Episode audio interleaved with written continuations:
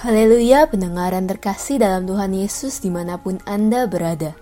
Damai dan sukacita menyertai kita semua. Renungan sau bagi jiwa yang disajikan gereja Yesus sejati berjudul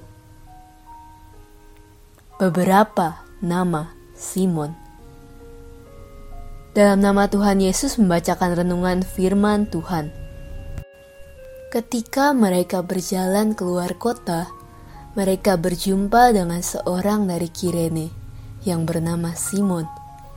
Orang itu mereka paksa untuk memikul salib Yesus.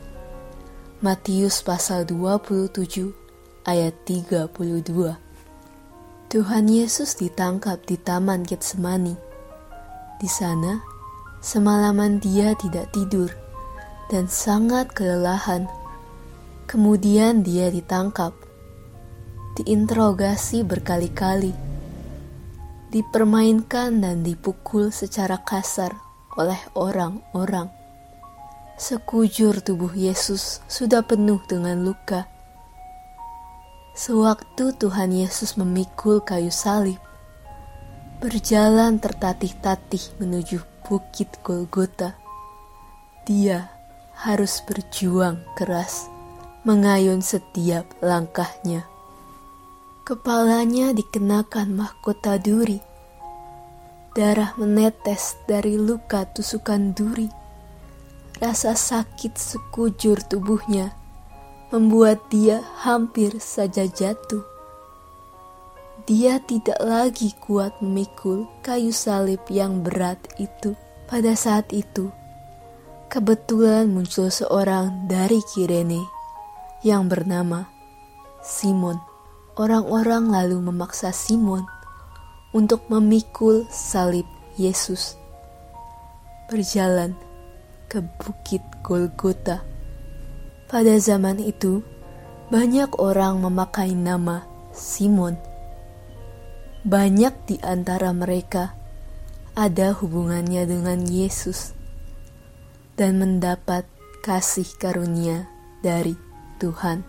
Hanya saja, pada waktu yang sangat istimewa ini, semua orang takut terkena celaka, sehingga semua membersihkan diri dari hubungan dengan Yesus.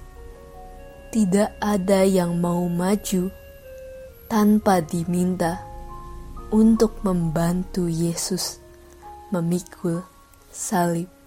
Simon Iskariot adalah ayah dari Yudas yang mengkhianati Yesus.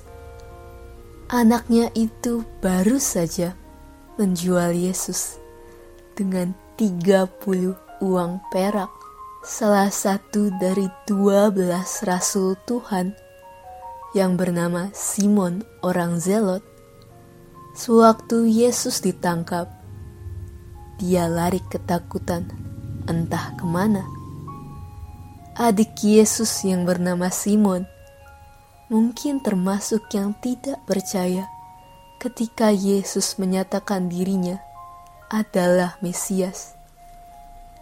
Sedangkan Simon orang Farisi yang mengundang Yesus makan di rumahnya adalah seorang yang sombong dan yang merasa dirinya benar.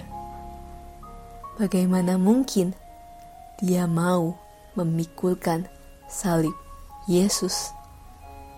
Simon si kusta yang tinggal di Betania juga kepayahan karena sakitnya. Bagaimana mungkin berpikir membantu Yesus? Sedangkan Simon Petrus yang dengan lantang mengatakan, "Sekalipun aku harus mati bersama-sama dengan Engkau, aku takkan menyangkal Engkau."